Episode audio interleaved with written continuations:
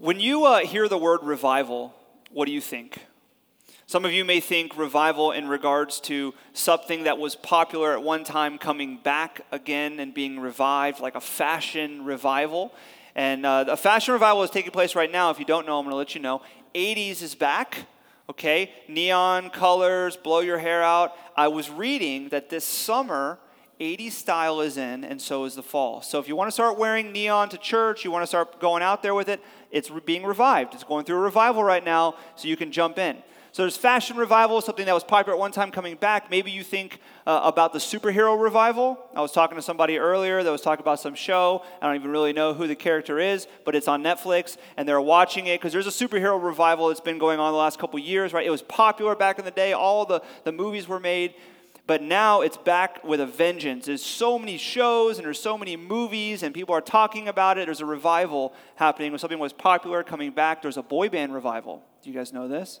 Right? Back in the day, NSYNC, Backstreet Boys, 98 Degrees, O Town. Any O Town fans in the house?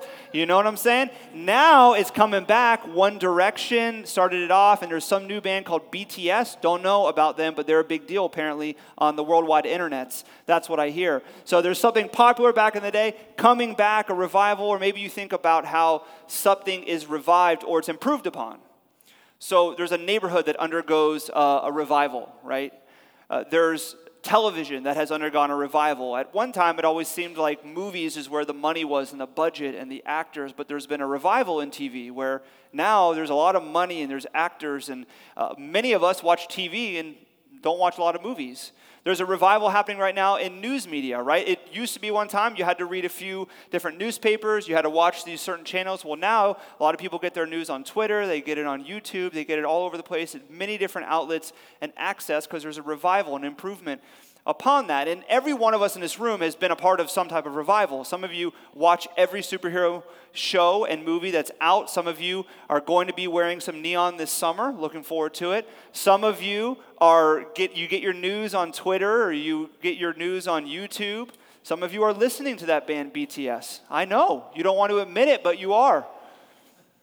But one of the things I think is undoubtedly true that most of you, if not all of you, when I said when you hear the word revival, what do you think of? You immediately thought spiritual revival.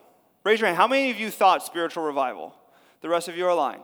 So, most of you thought spiritual revival because it just kind of goes together, right? You hear revival, you think spiritual revival. You may have never really been a part of one. You don't really know what it looks like. You've read some stories, you've heard the history of revival, you've read about countries in revival, or cities or towns in revival. You've heard about people hosting revivals, spiritual revivals, but you've maybe never really been a part of one. Uh, but the, the reality is, in terms of a spiritual revival, if you're here tonight and you're a believer, you've at least experienced it one time. The moment that you came to faith, whether that was an instant or a night or a conversation or a prayer, or whether it was over a period of time, there was a spiritual revival that you experienced where the Holy Spirit brought about revival in your life. He awakened you to the truth of God's word, and, and faith began to well up in you. You've experienced that. But if I were to say this to you tonight, uh, if I were to say, listen, I want everyone to leave tonight and to pray that God would bring a revival to this church in this city. Many of you would pray because you're awesome. You would pray. But if you were honest, how many of you think that it would actually happen? You pray about it. You pray for revival in the church. You pray for revival in the city. You'd ask God for that. But do you really think you're going to experience that? Do you really think it's going to happen?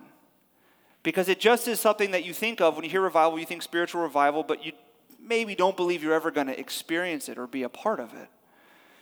And tonight, as we continue our series, Face to Face with God, Jesus is going to come face to face with a mistress. And what we're going to see in this conversation is that she experiences spiritual revival, but so does the whole town.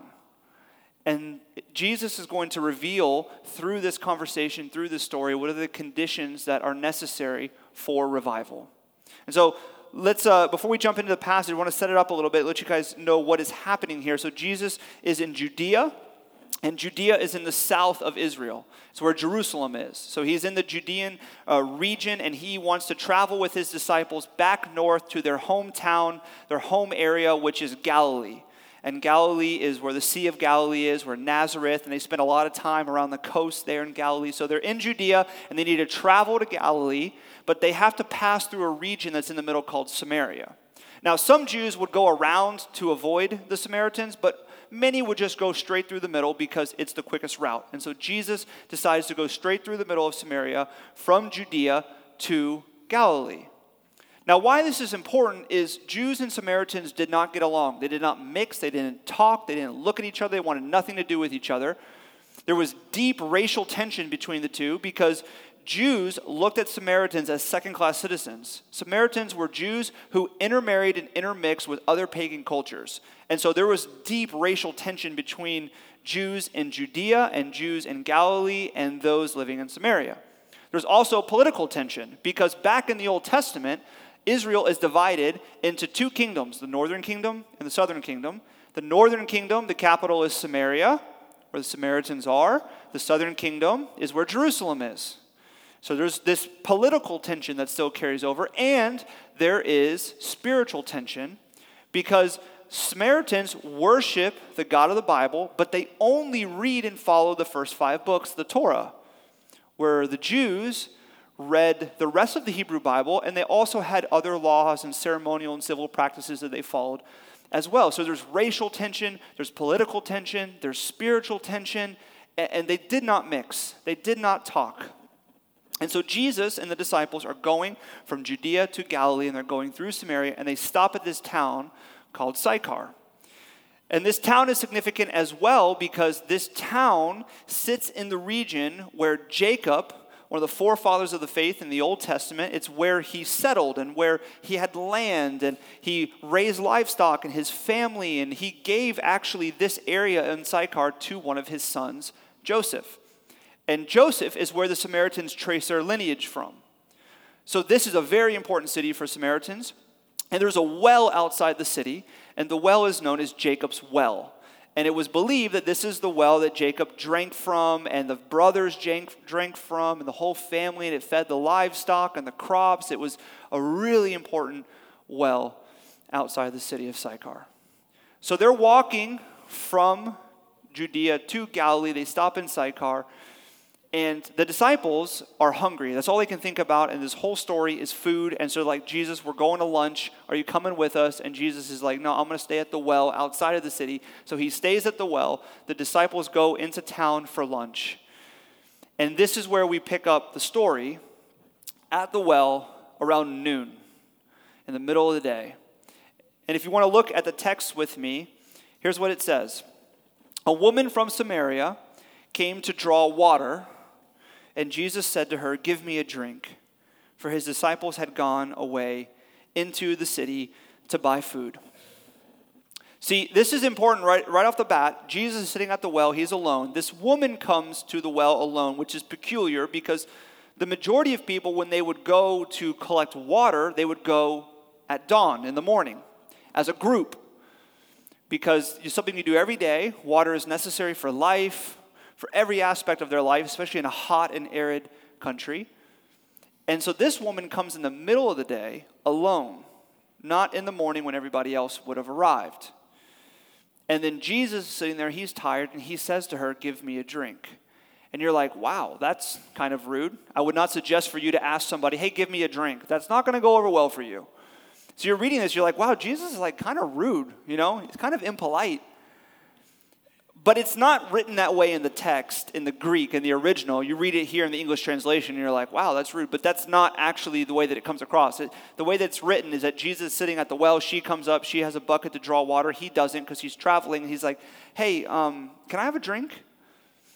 And so she's not offended. You can tell that because she responds to him and says, uh, How is it that you, a Jew, ask for a drink from me, a woman of Samaria?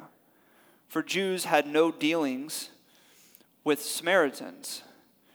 She's not offended by Jesus asking for the drink. She is shocked that Jesus actually asked her for a drink because Samaritans and Jews do not talk. I mean, she knew Jesus was an outsider. She could tell immediately that he was a Jew. He's passing through. And so she was just going to come up and get her water, keep her head down, and then leave. And then Jesus asked for a drink. And she's like, wait, wait, what? This isn't supposed to happen. Jesus is like the person in the elevator that starts talking to you. You know what I'm saying? Like there's an unwritten rule when you get in the elevator, you don't talk, you barely make eye contact. And Jesus is that she's like, he just jumps right in. He's like, Can I have a water, a glass of water? And she's like, Whoa, this isn't supposed to happen.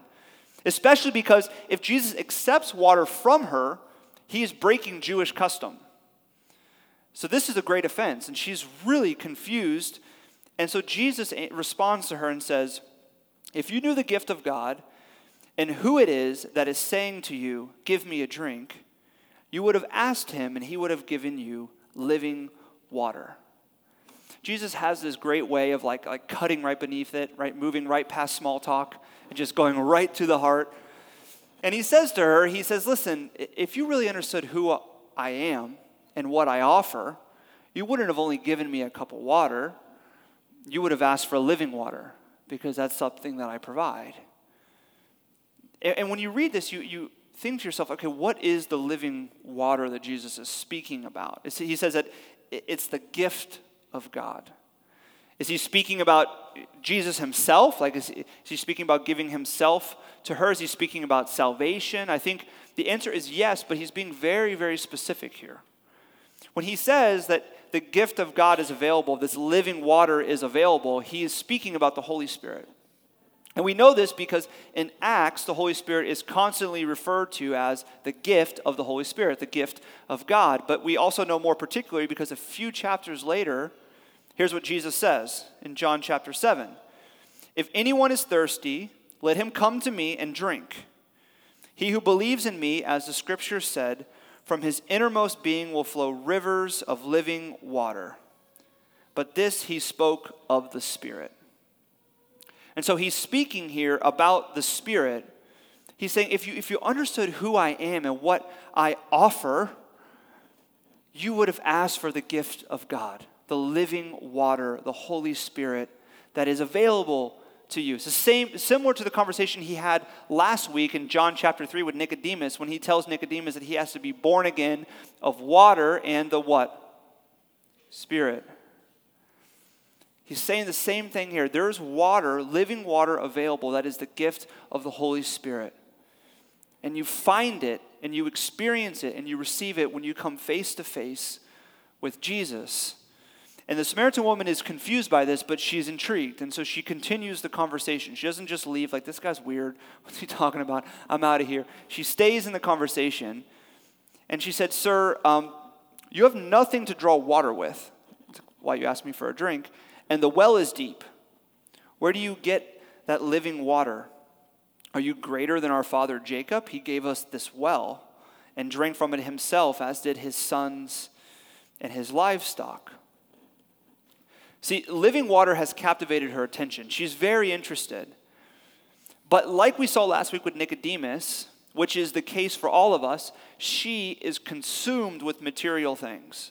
She is focused on something physical that she's going to receive or acquire or, or attain or work for. And she's like, Jesus, you don't have a bucket. So unless you have like a magical vial of living water with you, like where what is this water that you're speaking about. And then she looks at him and she says, And is this water that you're going to provide something more significant than what Jacob gave us? Which is this well right here?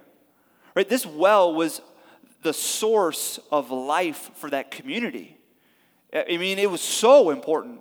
It was for crops and livestock and cleaning and just to drink, to be refreshed in this hot and arid and dry climate. She's like, is the living water more important than this? I mean, this well is like the greatest gift you could possibly imagine for an individual and for a community. And Jesus said to her in, in verse 13, Everyone who drinks of this water will be thirsty again. This is such a powerfully true and relatable statement by Jesus. Right? He, he looks at her and he's like, This is a great gift. But you have to come here every day. And you're going to keep coming here every day to get water for the rest of your life because this will never quench your thirst. I think sometimes we, we, we come to Jesus just like the Samaritan woman at, at this moment, at this point, where she's confused about living water and she doesn't understand how Jesus could provide something greater than this well that is a source of life for her and for the community. Have you ever thought like this? You've said, you know, Jesus, uh, how could you actually deliver something more satisfying than success? Like, Really? How could you really provide something more significant than a promotion or more money in my bank account? How could you provide Jesus and deliver something more meaningful than a spouse or a child? How could you provide and deliver something, Jesus, more exciting than new experiences with friends? I mean, I understand that you're great and all, and you have something to offer, but can you really deliver something more valuable and important and significant than these things that I go to every single day to quench my thirst? Can you do that? And Jesus' response to us is the same that his response is to her. And he says, Listen, you're going to keep running to those things. You're going to keep running to success and promotion and status and recognition and romance and an ideal family and new experiences. And you will be quenched for a moment, but you're going to be thirsty again. You're going to keep having to run to it time and time and time again. You're never going to have enough. It's not like you're going to reach some breaking point where you're like, now I've had enough success and I don't need any more. Now I've had enough romance, I don't need any more. Now I've had enough cool experiences, I don't need any more. You're never going to be quenched. It's like sometimes we live our life sitting in a steam room drinking water and we're wondering why we're not quenching our thirst, right? It's like we're sweating out more than we're actually taking in. We keep running to it, we keep trying it, we keep thinking that this is going to provide what we need, but it just keeps leaving time and time and time again. And so Jesus looks at her and he says, Listen, you're going to remain thirsty if you keep focusing on these material things and you keep putting all of these material things as the most important things in life and the greatest gift you could possibly receive. But I have living water to offer. And he says in verse 14, But whoever drinks of the water that I give him, will never be thirsty again. The water that I give him will become in him a spring of water welling up to eternal life. It's really important to look closely at Jesus' words here so we understand what he's saying. We already know that the living water, the gift of God, is the Holy Spirit, and the Holy Spirit is given to all those that are thirsty. And he says that when you, when you drink of the Holy Spirit, when you receive the living water of the Holy Spirit, your thirst is dried up. It quenches your thirst. But it's important what he is speaking about here because Jesus is explaining that the water that he provides is a different type of water, it's a different kind of water. It's not as if when you drink of the living water that Jesus is speaking about the Holy Spirit, all of a sudden, all of the other thirsts that you have in life just kind of go away. It's not like you receive the Holy Spirit and you're full of living water, then you're like, wow, I don't care about success anymore. Right? I don't care about romance. I don't care about experiences. I don't care about recognition. It's, it's not as if all of a sudden those things are gone. It's not living water, some kind of magical pill to take away your physical longings or your emotional longings in certain areas. He's saying that this different kind of water, this living water, quenches the deepest thirst the thirst that is in your soul that, that motivates and, and directs how you look at and engage in every other thirst that you have. Because the reality is, you have a thirst deep in your soul that influences you. It influences what you engage in and what you prioritize and what you believe is going to make you live a satisfying and fulfilled life. And the type, type of water that Jesus is speaking about, the gift of God that is the Holy Spirit that swells up in you, it doesn't remove those thirsts, but it reorients them and it reforms them. It brings revival to them. So you may still pursue them, but you engage with them differently. You don't put them on a pedestal as if they're the most important thing in life. as if your job or your relationship or your family or your experiences or your bank account is somehow going to make you feel like you have a meaningful and full life. That's just going to be a thirst that's never quenched. He's speaking about a deeper thirst from a different kind of water. And I love that he says that it wells up in you, it springs up in you to eternal life. When you speak about eternal life, sometimes we think that eternal life is something that we're going to experience when we die. Have you ever thought that? You're like, I know I'm assured of eternal life, I'm promised eternal life, but I'm not going to experience that till I die. So I'm just kind of like waiting until that is a reality in my life. But Jesus says that when you receive living water, the gift of God, eternal life wells up in you. It's actually an immediate reality, it's something you experience now, which means it gives revival to you, it brings new life. Right? It reorients and, and revives every other thirst and longing that you run after. It, you are actually born again to a new life. It is life altering, life giving water. And it's a gift that Jesus gives when you come face to face with Him. See, when you hear this, I, I, hope that you're sensing the same thing that I was thinking as I was reading through this text. It's like, who wouldn't want that? And the Samaritan woman feels the same way. And she says, Sir, give me this water. Like you sold me. give me the water so I won't be I will not be thirsty or have to come here to draw water. And Jesus said to her, Go call your husband and come here. She's like, I want the water. Give me the water. I don't want to be thirsty. And then Jesus says, Go get your husband. Bring him here too. See, why does Jesus say this? Why is his response like this? Why isn't his response, okay, you want the water? Here's the water. Step one, two, three, believe this, here you go. Okay, go on your way. Why does he even bring up this husband situation?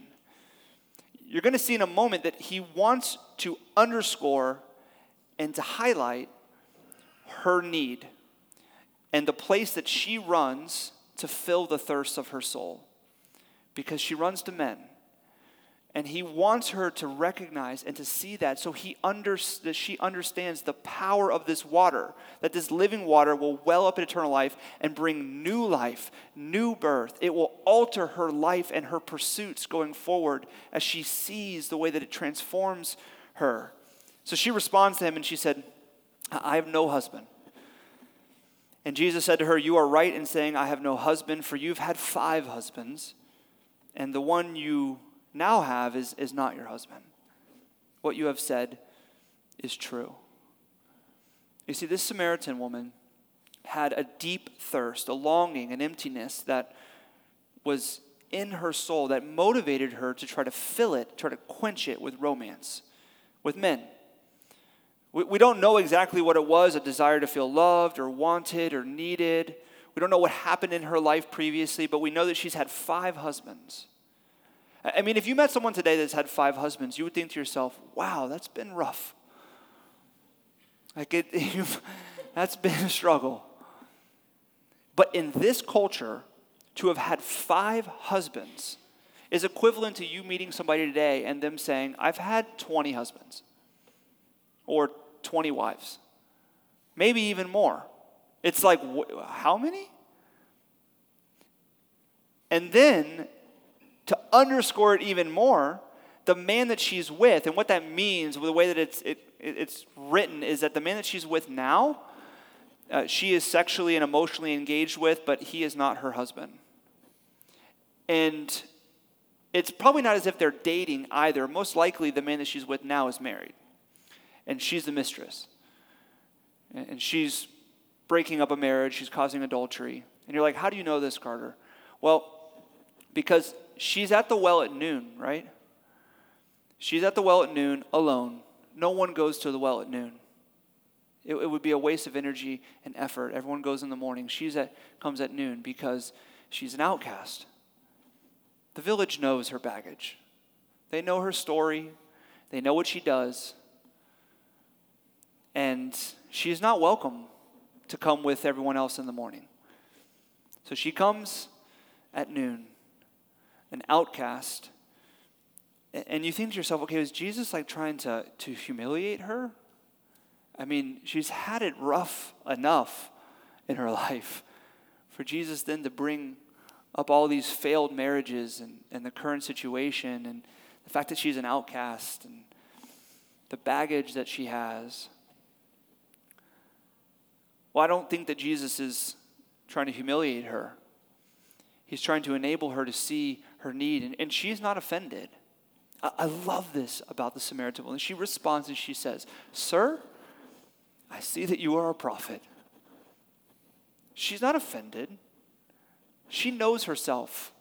She's humble enough to know her baggage. She knows her sin. She knows her struggles. She knows her failings. She knows the mistakes that she's made. She's like, You're right. Yep. I, see that you're a prophet because you hit it right on the head. I run to romance, I run to men to fill the thirst of my soul, and it has been hard. And that's why I'm out here at noon by myself. And you see, the, the reason that Jesus is highlighting this for her and helping her to really experience the hurt of that is because he wants her to see in a moment the power and the beauty of living water. What living water does, how it transforms your other desires, how it brings forgiveness and healing and life altering change. So they start talking after this interaction and they start talking about worship and she starts talking about how there's all these worship divisions and there's all these different rules and stuff and she and Jesus says to her listen there's going to be a day where it doesn't matter your race your background your baggage your culture doesn't matter where you live you can worship God freely anywhere. And then she responds to him and she says I know that Messiah is coming and when he comes he will tell us all things. And this is like the climax moment they're probably sitting a little bit closer now at the well, you know, as they've been talking for a while. And Jesus looks at her right in the eyes and he says, I who speak to you am he. Can you imagine that moment? She just spoke about the Messiah. All this has happened. She thought Jesus was a prophet, and she realized she's speaking to the Messiah, the one who offers living water. She came to the well with a bucket to fill water like she does every day and she's going to leave with living water. It's going to alter her entire life. She showed up at the well an outcast, and she's going to leave an accepted and forgiven and loved daughter of God.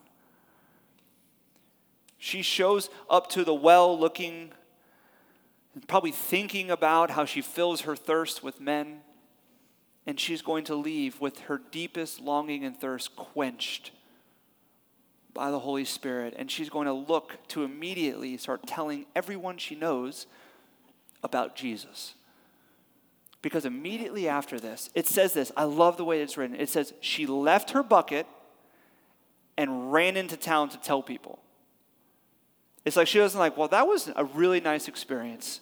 Thank you, Jesus. Living water. Let me just kind of go back to my life. She leaves her bucket. She runs into town. She doesn't go make amends with the man that she's with. She's going to deal with that later. She runs into town to the very people who don't like her, who have outcasted her, who don't want to collect water with her. And she runs in and she starts telling them about Jesus. She's like, I just met the Messiah. He's at the well. You need to come. Let's go together. And it says that the village, the city of Sychar, comes out to meet Jesus, and many Samaritans believed, quote unquote, that Jesus was the Savior of the world. The first Christian missionary is the Samaritan woman. Isn't that amazing? This woman with a lot of baggage and a lot of struggles and a lot of brokenness, who experiences spiritual revival as she comes face to face with Jesus, brings about spiritual revival in an entire city. It's unbelievable. And this is what living water does. When you experience and when you receive and when you're full of living water, it alters your life. It alters the other thirsts that you have and the other longings that you're looking to see filled. It, it fixes the priority. It helps you to understand what you should engage in and what you should look for for satisfaction. Doesn't, you don't fall under the illusion that success and romance and new experiences and more money is somehow going to make your life more meaningful because you have the most meaningful thing, which is the Holy Spirit living and active inside of you. And it causes in you a desire to tell other people about Jesus. And it, it says that during this time, as the disciples, remember, they've, they've been out of the scene for a while, that they return from lunch. And they get back and they notice that Jesus has been talking to this woman, and they're like confused why Jesus would talk to a Samaritan woman. But they don't even inquire. They're just like, hey, we just had a great meal in there. And uh, are you hungry, Jesus? Someone get Jesus some food. He's like, I don't need any food. I partake of uh, a different type of bread. They're like, what bread? The woman gave you some bread. Just someone get Jesus some food. Peter, you got some food for P- Jesus? Like, come on. And Jesus, like, guys, you're missing it. There is a harvest of people that are hungry and thirsty for something much deeper than food and water. That's all they can think about, the disciples, is food. They're focused on their appetite, they're focused on filling that very quick and immediate need. And Jesus is like, don't miss it. There is a harvest that you have the living water to give to them a deeper thirst, a deeper hunger than these physical material things. But they were too busy being focused on lunch. And I think that, you know, there's, there's two main reasons that we are out to lunch instead of filled with living water. We're more like the disciples and the Samaritan woman most of the time. We're focused on what we can eat and filling that quick, immediate need. And I think one of the reasons is because we're dry and thirsty. And maybe some of you are, are here tonight and you've never really sat with Jesus at the well. You're, you're kind of checking it out, you've had a couple conversations with Jesus, but then you kind of leave. You kind of step out. Especially when you, you begin to realize that your sin is being exposed, you're like, that's uncomfortable, I'm, I'm out. And, and so you're, you're dry and you're thirsty. You have this deep longing in your heart that you're trying to fill with other things and it's not working. Well, Jesus is available tonight as he was to that woman at the well. He is always available. And he invites you to sit with him and to engage with him to not run away, to stay like the woman stayed, and to talk with him, and to bring your struggles, and bring your pain, and bring your baggage. And know that you can receive the gift. You don't have to earn it. You can receive the gift of living water by coming face to face with Jesus and seeing and believing that He is, in fact, the Messiah, the Savior of the world. And that's available to you tonight to be full of the Holy Spirit, the gift of God. But if you've experienced that, if you've had that spiritual revival, you, you said, Yes, I've experienced, I've sat with Jesus at the well, I have received living water, I have seen how God can alter my desires and my longings. But right now, Carter, I, I'm, I'm just spiritually dry and thirsty, and I need a drink. And maybe your question is, how do I get refilled? Right? How do I have revival in, in my life? Well, the answer is you sit at the well.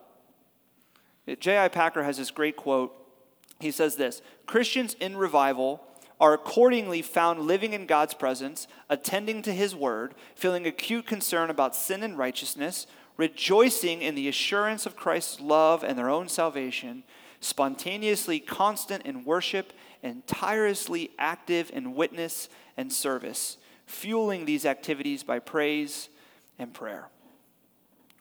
Christians in revival are full of living water.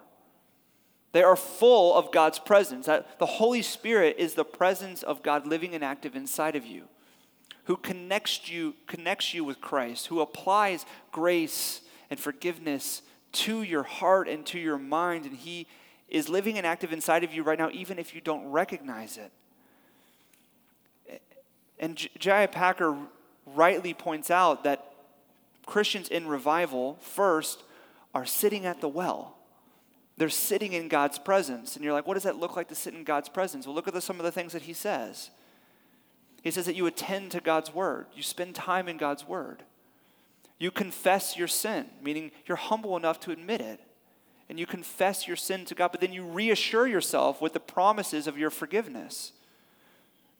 You're tirelessly active in witness and service, even when you don't feel like it. You're looking to serve people and to share the gospel with people. And how do you fuel all of this? Well, he says by praise and prayer. Praise in your personal life, praise here on Sunday night, coming expectantly and excited to worship, and through prayer. Not out of obligation, but out of joy, the privilege of prayer. You know, if you're feeling dry and thirsty, spiritually dry and thirsty, and you're not doing these things, outside of a miracle of God's grace, you're going to remain dry and thirsty. I mean, it's not rocket scientists. It's not rocket science. You sit at the well expectantly because Jesus has promised that when you come face to face with him, you receive living water. See, a great privilege of faith is that you have limitless access to God's presence. Limitless. Limitless access to God's presence because the Holy Spirit is living and active inside of you. You don't have to come to church to experience God's presence.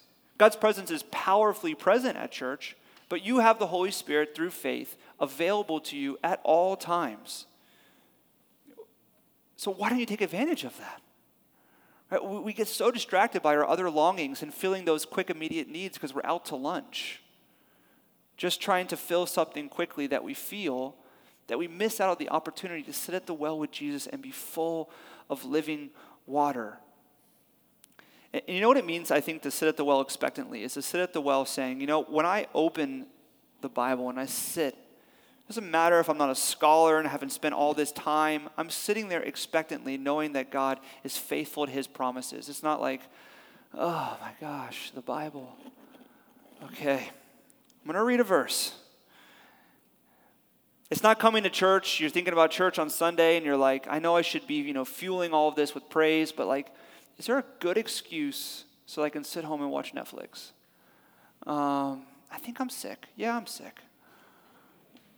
It's not thinking about prayer like, like yeah, I know I'm supposed to pray, so I'm going to like think of like three things and like shoot them up to God. I prayed. Sitting at the well face to face with Jesus, expectantly attending to his word, spending time in prayer and praise thinking and confessing your sin and knowing that you're loved and forgiven and preaching the gospel to yourself in that way. And the Holy Spirit will fill you. That's the promise. I think the second reason sometimes we may be out to lunch like the disciples instead of filled with living water like we see the Samaritan woman is that we you've elevated and this happens in my life too you elevate your witness over the gospel witness. See if you spend any time in church you know this. You know that as a Christian you are called to share the gospel with people. You're to be tireless in witness and service. That some people have the gift of evangelism, but everyone is called to love people, to serve people, and to share the gospel with people. But it can be so easy to fall into this trap. Have you ever thought this?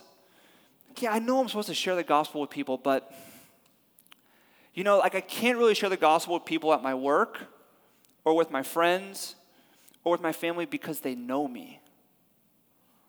Like I was with them last Friday night, and they know what I did. They know my baggage, they know my sin, they know my mistakes, and I don't have a good witness right now. I got to work on my witness. I'm going to start doing making some better choices. I'm going to kind of give it some time, you know. They're going to see that I'm going to say no to a few things. I'm going to make some good choices. I'm going to let them know that I'm praying for them, you know, something like that. I'm going to do that. Then once I have a good witness, then I'll share the gospel with them. Then I'll invite them to church. Then I'll let them know that I actually go to church once I work on my witness. What does the Samaritan woman do here? She's the outcast of the city. She doesn't look at Jesus and say, Thank you so much for living water. This is amazing and life altering. Um, I'm going to go, I promise you, I'm going to go in the city for the next year. I'm really going to work on my reputation, my witness. I'm going to fix the relationship with the man I'm going to start making better choices. Hopefully, the people will let me come in the morning and get the water in the morning with them. And once I work on my witness, then I'll share the gospel, I'll share the good news of who you are, Jesus, with them. No, she leaves her bucket and she runs into the town of the very people that want nothing to do with her, and she starts telling them about Jesus. They know her baggage. She didn't clean herself up first. She just started telling them about Jesus, and revival breaks out. It is not about your witness, it's about the gospel witness. Jesus does not need you to be clean for his message to penetrate somebody's heart. He doesn't need you to work on your perfection, to fix all your issues before you can share the good news of living water. It's not about that.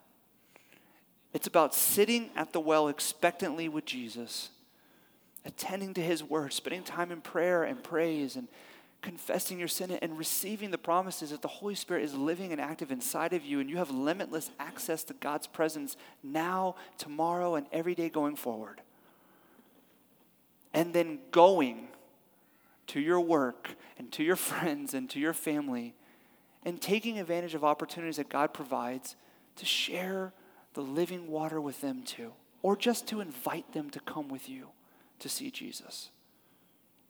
Let's pray.